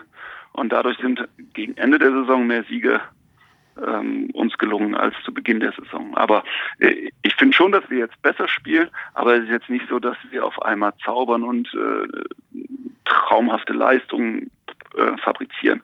Wir haben jetzt eine gute Leistung gegen Bayreuth gezeigt, haben davor eine überschaubare Leistung gegen Göttingen gezeigt. Also es ist immer noch nicht so, dass ich sagen würde, boah, wir rollen gerade richtig. Mhm. Aber man gewinnt Basketballspiele und darum geht es ja dann auch am Ganz Ende genau. des Tages. Und jetzt werdet ihr wahrscheinlich auf diesem sechsten Platz bleiben, also alle möglichen ähm, Wahrscheinlichkeiten mal ja, so ein bisschen an den Rand gestellt. Ähm, mit welchem Fokus gehst du dann jetzt in die letzten beiden Spiele? Denn das sind ja tatsächlich nochmal zwei Hochkaräter, die da auf euch zukommen, FC Bayern und Raster Fechter. Genau, ähm, zum einen ist es natürlich wichtig, dass man de, de, die Spannung hochhält, den Fokus aufrechterhält. Ähm, ich glaube auch, dass sich ganz so schrecklich viel in der Tabelle nicht mehr tun wird. Klar, wir können noch auf dem siebten abrutschen, wir können auch theoretisch noch auf dem fünften hochkommen. Ähm, das sind aber sehr unwahrscheinliche Fälle, ja, sodass die Ergebnisse nicht ganz so bedeutend sind. Für, für, mich letztlich aber schon. Wir haben mit der Ausnahme vom Auswärtssieg in Fechter keine Mannschaft, die über uns steht, schlagen können. Mhm. Ja. Und, und, wenn man jetzt in die Playoffs geht, ja dann als Sechster, ja, dann, dann, spielt man eine Mannschaft, die über einem steht. Und man möchte sich natürlich Selbstvertrauen holen für, für eine solche Aufgabe. Und da wäre es ja schön, wenn wir gute Leistungen, vielleicht sogar auch Siege ähm, gegen München oder gegen Fechter einfahren. Mhm. Wir hatten vor einigen Wochen hier Per Günther im mhm. Gespräch. Mhm. Ich weiß gar nicht, ob du es mitbekommen hast. Ähm, er hat so ein bisschen darüber philosophiert, dass äh, das auch recht anstrengend war, in dieser Saison so ein bisschen die Hierarchie herzustellen, die Teamchemie herzustellen, dass alles so ein bisschen funktioniert hat. War das aus deiner Sicht auch tatsächlich eines der schwierigeren Jahre, diese Mannschaft so zu einem Team zu machen? Ja, einfach weil wir vielleicht sogar ein Tick zu tief besetzt sind. Mhm. Also da kam erschwerend hinzu, dass wir aufgrund von Verletzungen noch reagieren mussten. Wir haben ja dann noch ähm, Bogdan Radosavljevic nachverpflichtet und haben dann uns dazu entschieden, ihn im Kader zu halten. Ähm, dadurch sind wir jetzt eigentlich zwölf tief, theoretisch sogar 13 Teams äh, tief. Äh, Russia James äh, ist momentan verletzt und wird die Saison nicht mehr eingreifen können, mhm. aber eigentlich ähm, sind wir extrem tief besetzt. Und dann ist natürlich klar, äh, dass es von der Spielzeit her nicht ganz so wird, wie sich Spieler das vor der Saison erhofft haben, als sie sich für Ulm entschieden haben. Mhm. Und das sorgt dann auch dafür, dass äh, so eine Teamhierarchie zu bilden etwas schwieriger ist als in einer Mannschaft, äh, die nur mit acht, neun gestandenen Profis mhm. agiert. Das große Thema natürlich auch, und das haben wir ja schon vor einigen Wochen mal hier äh, auch erläutert, aber nur aus unserer Perspektive, ist dein Wechsel zur neuen Saison oder zum 1. Juli, besser gesagt, auf die Position des Sportdirektors. Ähm, nach jetzt acht Jahren als Headcoach bei Ratio Farm Ulm. Ähm, Kannst du aus deiner Sicht nochmal schildern? Also wir haben diese Situation, das sage ich direkt hier, als Win-Win-Win-Situation für alle Beteiligten beschrieben. Es ist ein sehr raffiniertes Konstrukt, wie wir finden. Kannst du aus deiner Sicht nochmal schildern, was dich dazu bewogen hat, diesen Schritt zu gehen?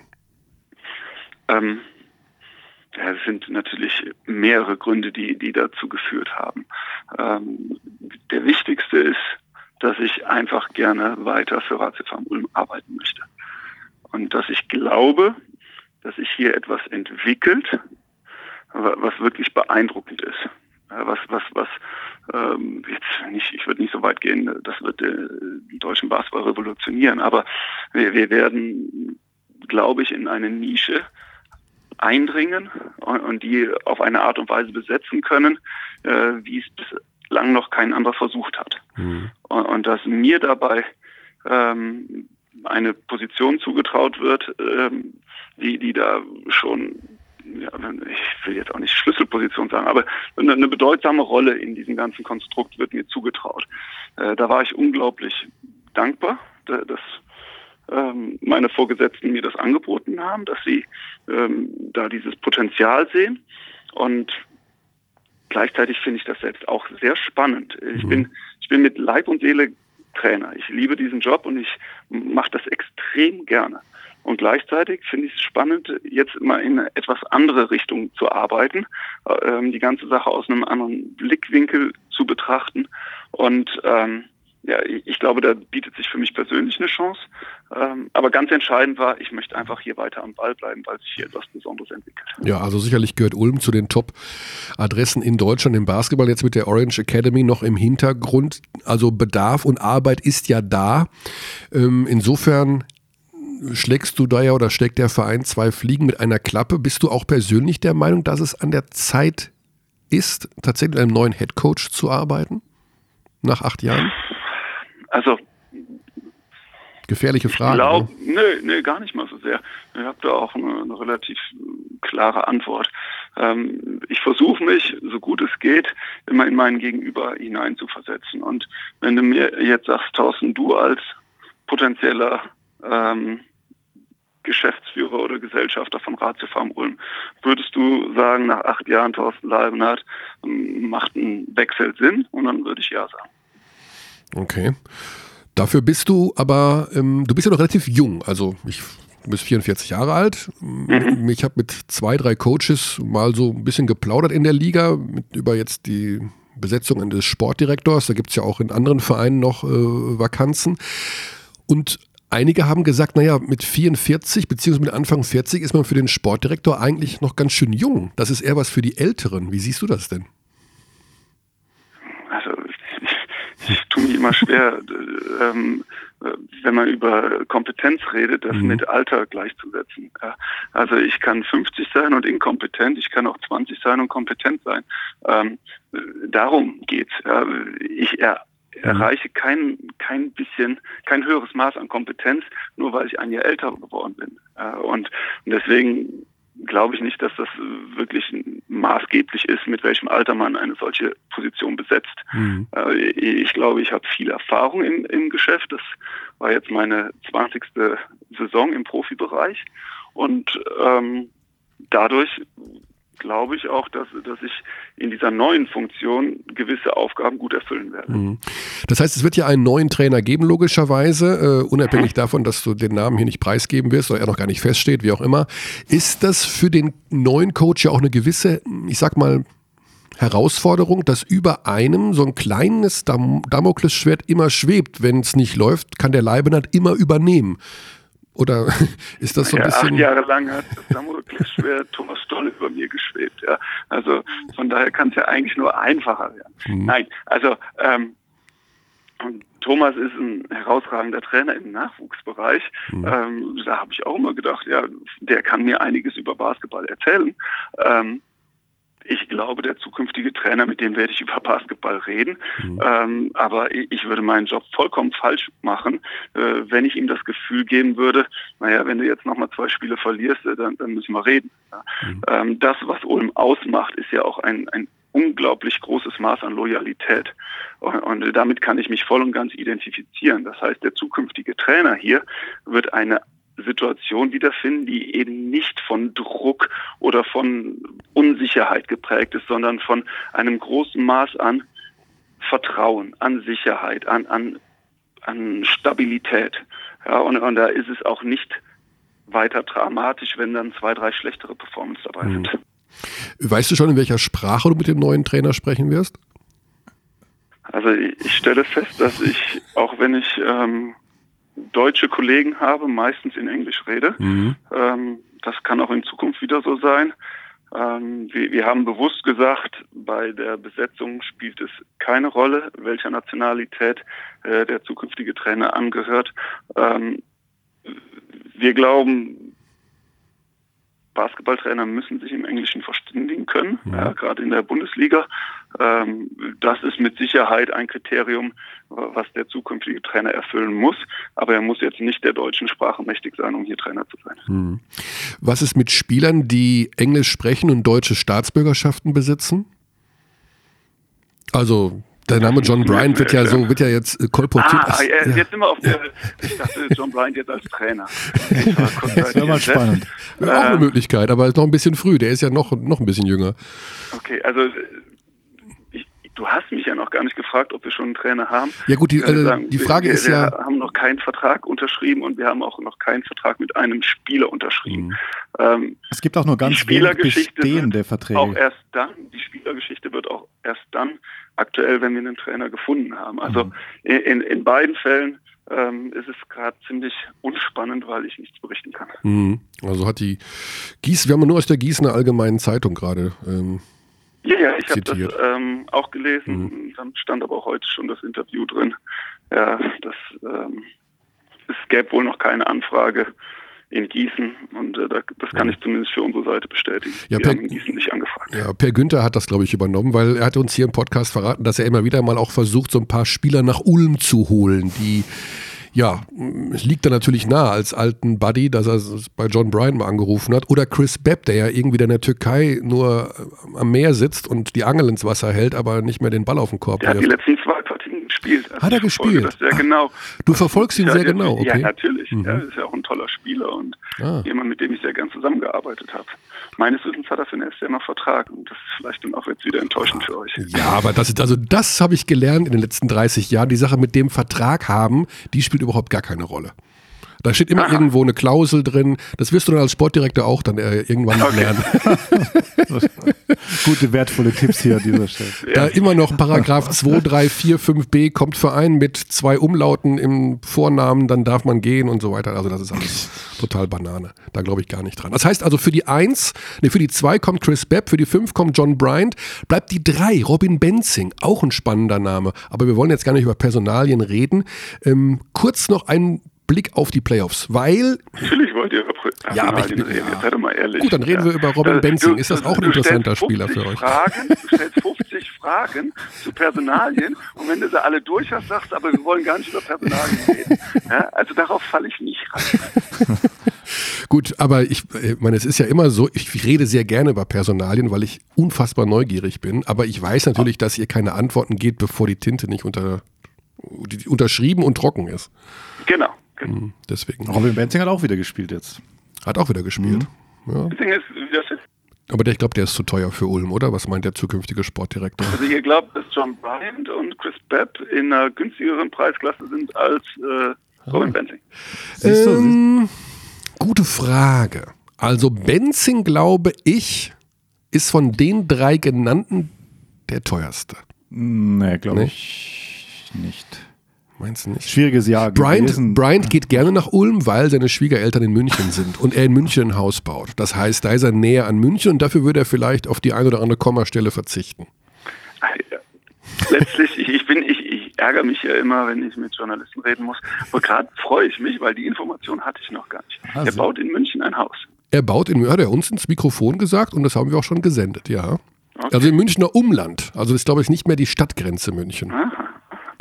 Dafür hat vielleicht sein Vertrag auch nicht gereicht.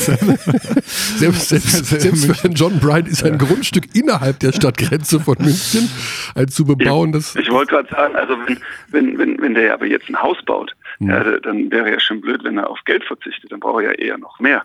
Vielleicht macht ihn das dann zu dem teuersten von den drei. Das kann, das kann wirklich sehr gut Man sein. weiß es nicht. Oder er hat damals in München halt so viel verdient, dass er sagt, äh, das reicht eben auch für. Kann man, kann man zumindest also andersrum Und gefragt. die Legende zu bilden, finde ich wunderschön. Wenn man sagt, ja, bei den Bayern, da muss man zwei Jahre spielen und dann kann man sich Häuser bauen. kann man sich Häuser bauen. Aber als Bepp euch verlassen hat, da hat er schon einen sehr hohen Marktwert, was man zumindest, was kolportiert wurde. Richtig. Ähm, das heißt, ich glaube, damals wäre Bepp die Antwort gewesen. Ja, und ähm, auch nach einem Jahr in Russland, ähm, dann durch den Wechsel in die Türkei, glaube ich nicht, dass sich das elementar geändert hat. Zumal Mhm. das ein recht finanzstarker Verein ist, der, der aus dem Ärmel ein paar Jungs verpflichtet hat als Aufsteiger, als Nachrücker, sogar gar nicht mal ähm, sportlicher Aufsteiger, sondern als Nachrücker. Äh, von daher würde es mich sehr wundern, wenn, wenn sich an der Situation groß was geändert hat. Ah, okay. Weil diese wirtschaftliche Geschichte in, in der türkischen Liga ist ja auch verheerend. Da sind ja auch mehrere Teams ähm, einfach pleite gegangen. ne? Ja, aber witzigerweise, das Team hat relativ wenig Sorgen, was man hört. Ah, okay. Dann hört man wiederum bei Besiktas, dass die Probleme haben, Spieler zu bezahlen. Genau. Das ist dann ja auch wieder. Da sind ja auch schon paar Jungs weg. Genau, genau, genau. Ah, diese Personalgeschichten, herrlich. Ja, aber gut, wir konzentrieren uns auf Aber die. wir wollen ja nicht über Personal reden. Nee, genau. Wir reden tatsächlich über die Gegenwart. Und da wir ja schon gesehen haben, dass dieser Platz 6 relativ in Stein gemeißelt ist und auf Platz 3 Alba Berlin steht, hast du dich in irgendeiner Form schon mit dem möglichen Playoff-Gegner beschäftigt oder machst du das tatsächlich auch erst dann am kommenden Montag? Ja gut, jetzt so schrecklich viel Zeit war nicht. Wir haben Samstag gespielt. Ähm, Berlin hat, glaube ich, Sonntag erst gespielt. Das heißt, ich hätte mir jetzt den gestrigen Tag ähm, nehmen können, um mich mit Berlin zu beschäftigen. Habe ich in der Tat noch nicht getan. Aber ich, ich teile eure Vermutung, dass es wahrscheinlich auf Berlin hinauslaufen wird. Es gibt Eventualitäten, dass wir auf Platz 7 abrutschen oder auf Platz 5 noch hochrutschen. Es kann theoretisch auch noch mit Berlin was nach oben oder unten passieren, aber ähm, alle Szenarien sind eher unwahrscheinlich. Und deswegen kann es durchaus sein, dass ich mich auch diese Woche dann noch ein bisschen intensiver mit Berlin beschäftige. Wobei wir haben zwei, zwei herausfordernde Spiele in München und zu Hause gegen Fechter. Die müssen auch vorbereitet sein. Aber wenn, wenn die Zeit bleibt, dann wäre es am wahrscheinlichsten, dass ich mich mit Berlin und nicht mit irgendeinem anderen Team beschäftige. Mhm. Das Gute ist, wir haben vor drei Wochen oder so, weiß nicht genau wann das war, vielleicht vier Wochen, ähm, in Berlin gespielt. Das heißt, ein paar Eindrücke sind noch relativ frisch. Das ist wahr. Weil Berlin aber zuletzt ganz schön geschwächelt hat. Also da haben wir ja auch. Naja, Ja. naja. Also sie haben mit wenig Energie in Bayreuth und mit sehr wenig Energie dann zu Hause gegen die Bayern gespielt. Da war nicht mehr viel im Sie haben Tank. sehr viele Spiele aktuell, muss man sagen. Ja, also, also das Bayreuther Ding gewinnen sie im Normalfall. Mhm. Ja, haben meiner Meinung nach ein starkes drittes, drittes Viertel überwiegend mit ihrer Bank gespielt. Ja, gegen München haben sie drei Viertel lang äh, richtig gut gespielt. Zum Schluss ein bisschen weniger geworden, weil sie auch einige Verletzungen haben. Äh, ich gehe davon aus, dass sie bis ähm, Playoff-Beginn die wieder im Vollbesitz ihrer Kräfte sind. Aber ist jetzt nicht so, dass man sagen müsste, oh, die haben eine Formkrise. Also Mhm. äh, so würde ich das ganz und gar nicht sehen. Ja. Also nebenher schlägt man nicht Würzburg mit 30 oder was das war. Ja.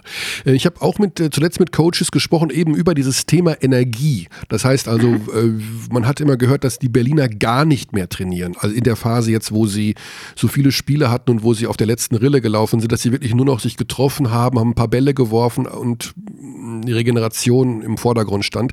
Andere Trainer sagen mir, das sollte man eigentlich eher nicht machen. Man sollte immer noch versuchen, die Spannung hochzuhalten, weiter trainieren. Man darf nicht in so ein Loch fallen. Wie würdest du mit einer Mannschaft verfahren, wo du merkst, dass der Energielevel am Boden ist? Also ich bin ein großer Freund davon, ähm, weiter zu trainieren. Ähm, ich stelle das auch jetzt fest, ähm, gerade am Anfang einer Woche, Saison ist schon ziemlich lang, äh, wie belastest du da? Und ich belaste relativ hoch.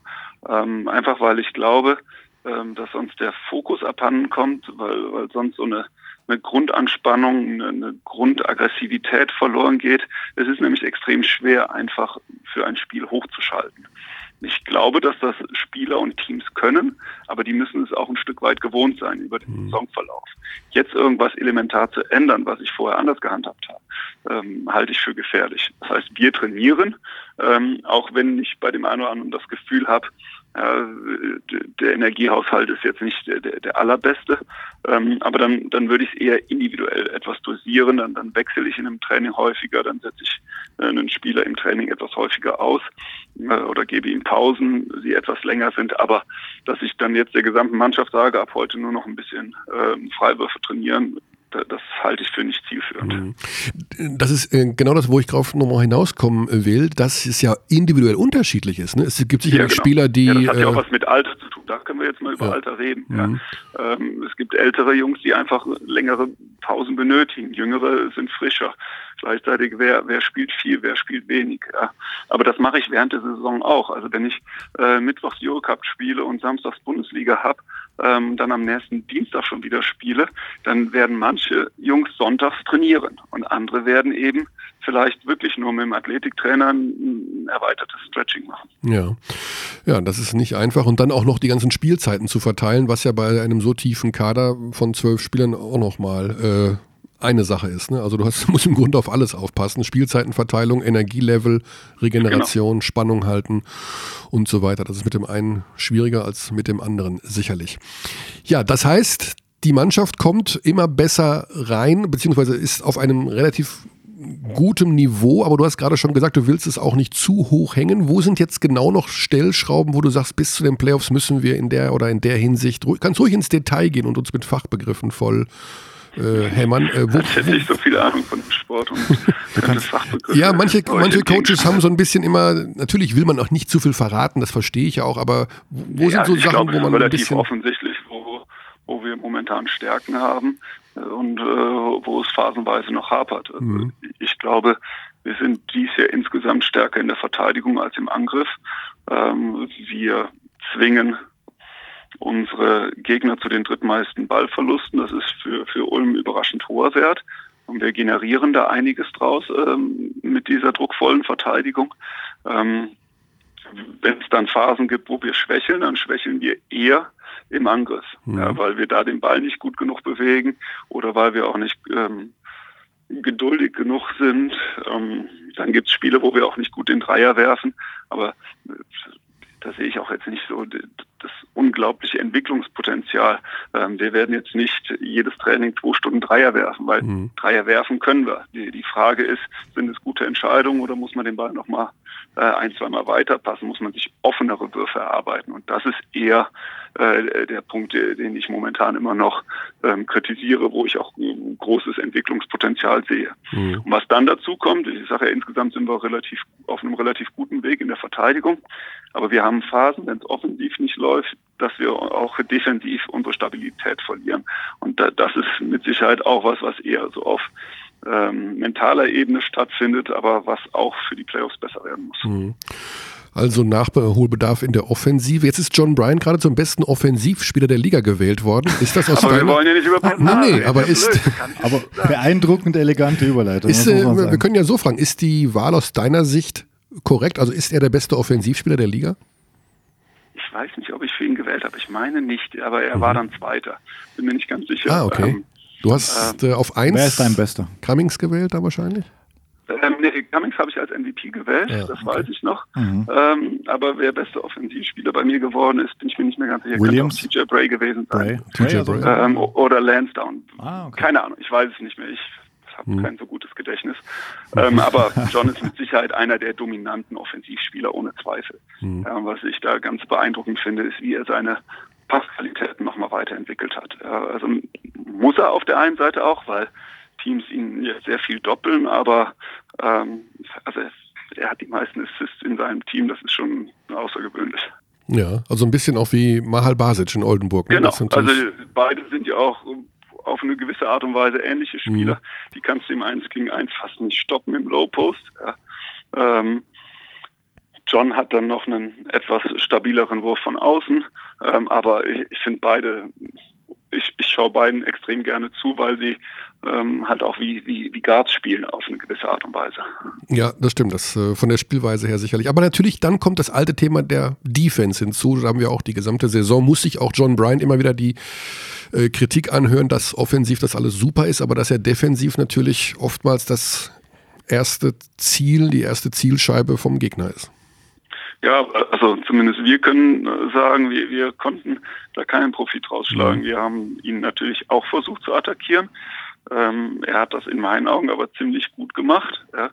Ähm, auch unterschiedlich im Pick and Roll agiert. Also er hat teilweise ähm, den, den Aufbauspieler unter Druck gesetzt, teilweise ist er extrem stark abgesunken und ich quasi eingeladen, den, den Mitteldistanzwurf zu treffen.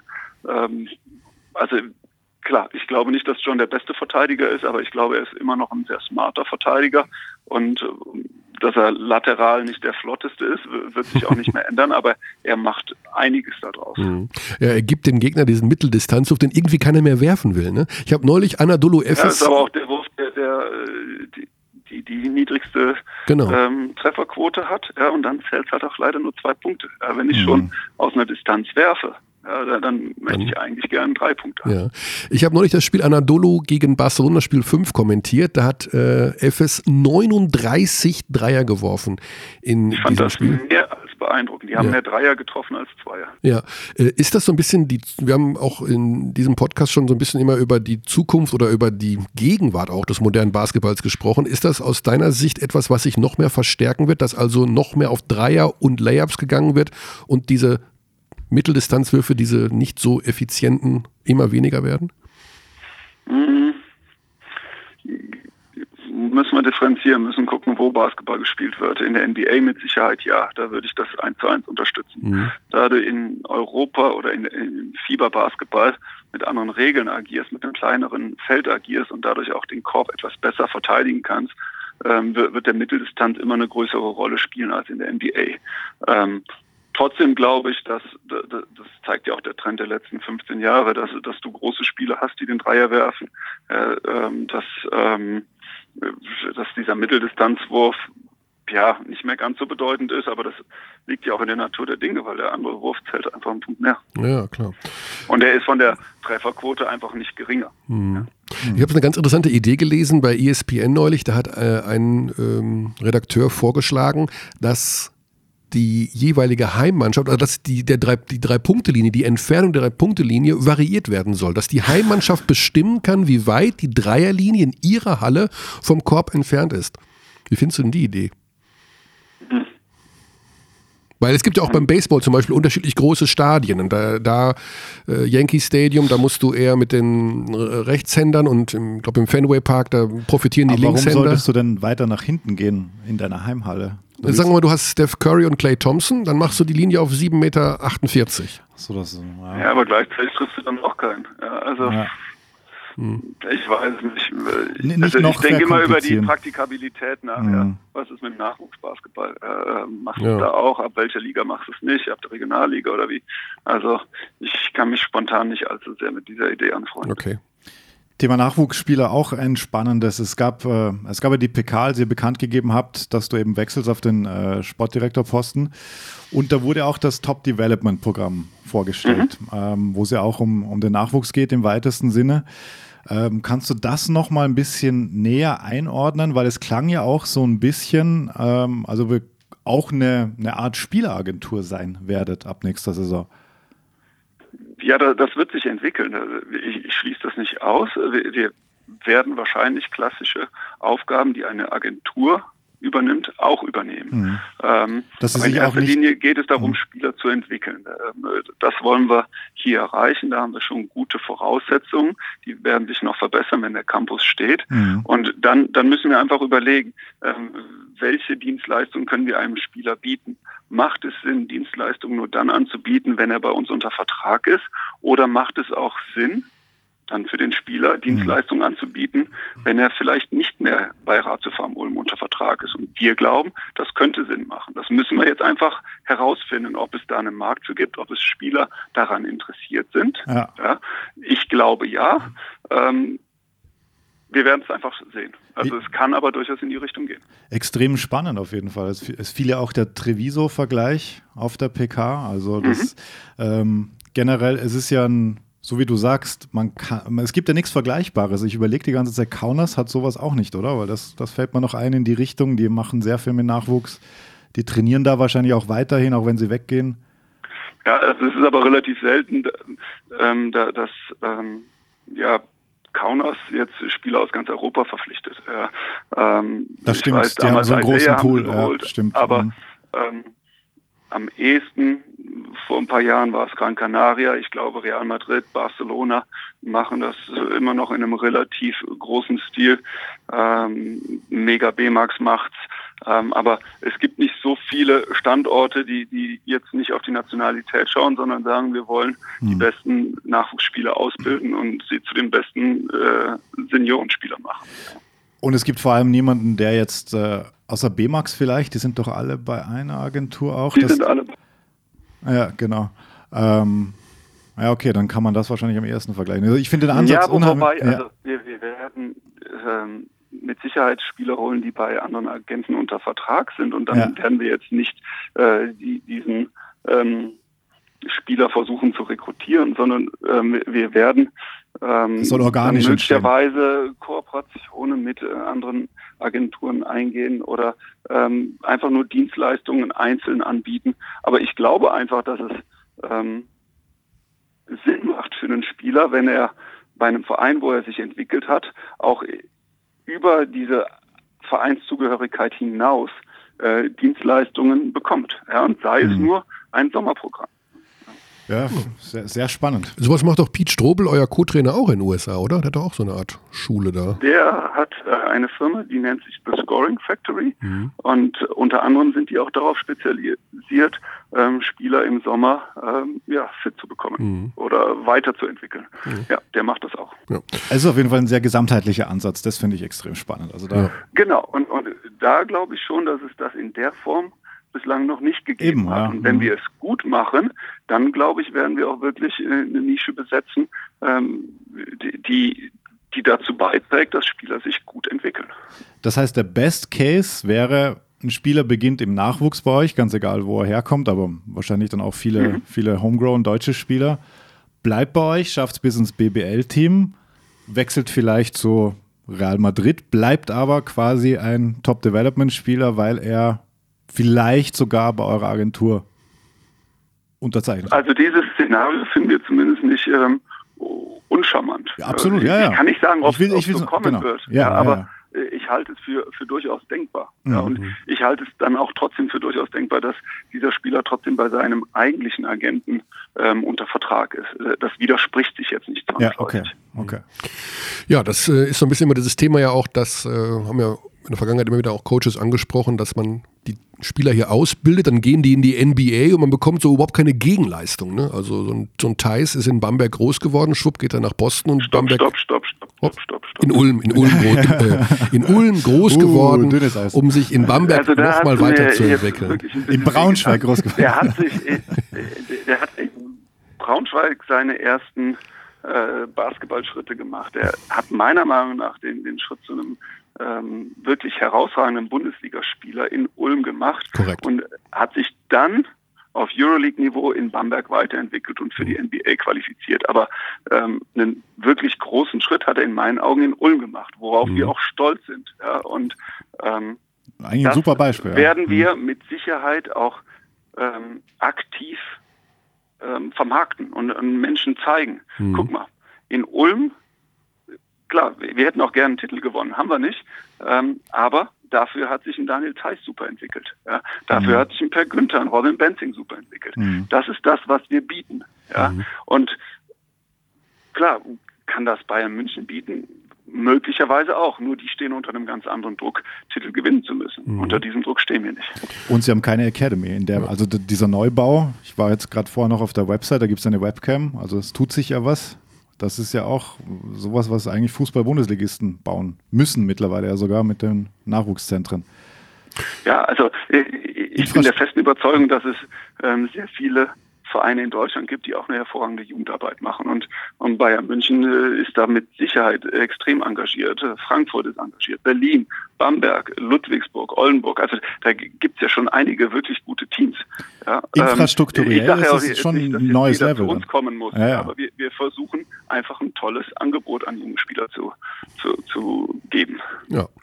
Und dann werden sie sich entwickeln und gehen zu besseren Teams. Ihr verdient auch noch daran. Und wenn es dann bei denen nicht mehr läuft, kommen sie zurück wie im nächsten Jahr. Chris Bepp, Robin Benzing und John Bright. und dann schließt sich der Kreis. Dann schließt sich der Kreis. Daniel Theiss übrigens auch vertragslos bald. Nehmen den gerade dazu. Alles klar, Thorsten. Ich sage ganz lieben Dank. Äh, Wir sehen uns bei den beiden Spielen, die jetzt noch auf dem Programm stehen, stehen in der regulären Saison. Vielen Dank für deine Zeit. Träum was. Schönes und Jetzt stellt er noch die eine Frage. habt ihr schon einen neuen Trainer? Ah, nein. Ach so, die andere Frage, genau. Die Traumfrage ist, ähm, genau, der neue Sportdirektor ab 1. Juli heißt Thorsten Leibenhardt und die Frage wäre gewesen, wer ist zukünftig in der Lage, diesen Sportdirektor zu entlassen? Thomas Stoll, Andreas Oettel. Die beiden Geschäftsführer, okay. Richtig. Mit äh, Mehrheit sozusagen. Beide müssen dafür sein. Un Unentschieden gibt es da nicht. So wie bislang ja auch. Gibt es beim Basketball nicht, genau. Alles klar. Thorsten, lieben Dank Dankeschön, und. Danke auch. gute Zeit. Gleichfalls. Ciao, ciao. Okay, das hat mich jetzt dann doch einfach sehr interessiert, weil Ja. ich, ich habe diese Pressekonferenz wirklich in voller Länge verfolgt. Du wärst gerne Spieleragent. Nein. Nein, Spieleragent wäre ich also doch. Dies ist eine offizielle Bewerbung von Alexander Dechand zum Spieleragenten bei der Orange das, das hast du dir jetzt Academy. gedacht? Nee, ich finde das einfach spannend, weil es nichts Vergleichbares gibt, meiner Meinung nach. Also wenn sie diese Infrastruktur haben, diese bauliche, dass du halt so viel Trainingsfläche hast, dass du immer trainieren kannst, dass du immer Fitness machen kannst, dass du Schulen hast, was auch immer. Ja. Vorbei, lieber Dirk Werner, ist die am Ende 21. einbeinige Pein. Ab jetzt darfst du frönen der Pizza und dem Wein. Doch wahrscheinlich wirst du erstmal liegen am sandigen Strände, während alle Basketballfans an dich denken, du Legende. Schreibt Lars Schupp. Wir müssen zur Abstimmung kommen. Wer gewinnt? Hast du, haben wir alle vorgelesen, die uns die hier in den Endkampf. Oh, da gibt es noch ein ganz langes, habe ich hier gesehen. Oh, oh. Das ist neu. Von Nico Kalitzki. Warte mal. Willst du es vorlesen? Uh. Wir können uns auch abwechseln. Okay. Okay. Ich beginne. Dirk Nowitzki war mal klein, da, lernt, da, da lernte er schon den Flamingo auf einem Bein. Seine Karriere begann in Würzburg, jedoch war er nie ein Schurk. 1999 ging es nach Übersee, zog vorher aber sein Würzburger Resümee. Es zog ihn nach Dallas zu den Mavericks, dort lernte er viele neue Tricks. 2011 ging es in die Finals. Vor Aufregung bekam er schnell einen dicken Hals. Finals. Ach so, 2011 ging es in die Finals. Vor Aufregung bekam er schnell einen dicken Hals. Sein Gegner hieß LeBron James. Nowitzki spielte besser als bei den Olympic Games. Anschließend steckte er sich den Ring an den Finger, denn die Mavs waren die Bezwinger. 2019 beendete er seine Karriere, so überwindet er seine gesunde Konsumbarriere. Dirk Nowitzki, du bist ein Idol, bleibst immer ein Basketball-Symbol. Oh, da. Also, Nico, Respekt. Mhm. Ja, ja, wir haben nur ein Buch zu verlosen. Das ist äh, schwierig. Ich äh, weiß es nicht. Ich weiß es nicht. Ah, da, da, da, Lukas Lösch, dem Ja, Einstieg. Den finde ich, den find ich auch gut. Der ist wirklich nicht schlecht. Nico, jetzt zum Schluss hier schöne Länge. Schöne Länge. Schöne 8, 9, Da, da, da, da. zwei Ich fand ja auch noch das gut mit dem. Ah, ich habe noch eins. Es geht um die Verlosung von einem guten Buch. Doch Gewinnspiele sind für Alex ein rotes Tuch. Denn wenn wir etwas Falsches fragen, wird ganz Deutschland uns verklagen. Drum, wenn der Körny eine Frank Frage formuliert, der Alex gleich die Antwort moderiert. Da war der Körny mächtig sauer. Alex, du bist doch der größte Bauer. Doch die Lösung ist schon da. Gewinnen soll der größte Dichterstar. Das Thema tut auch schon bestehen und Nowitzki soll sich's drehen. Der Nowitzki jeden Wurf fast trifft. Das können die Poeten nicht. Dafür haben die Reimer und die Dichter im Vergleich zum Nowitzki die schöneren Gesichter. Das ist er, glaube ich, oder? Ich würde sagen, Also der war wirklich sehr, sehr gut. Ich hatte den schon gesehen. ja, Gott, ja. Hm. Martin Pehle. Ja, Ich glaube, der ist es. ja, ich glaube, da ist es auch. Ich hatte noch einen, ja, aber Doch, jetzt, wo ich es nochmal Ja. laut von dir vorgelesen bekomme, okay, Martin.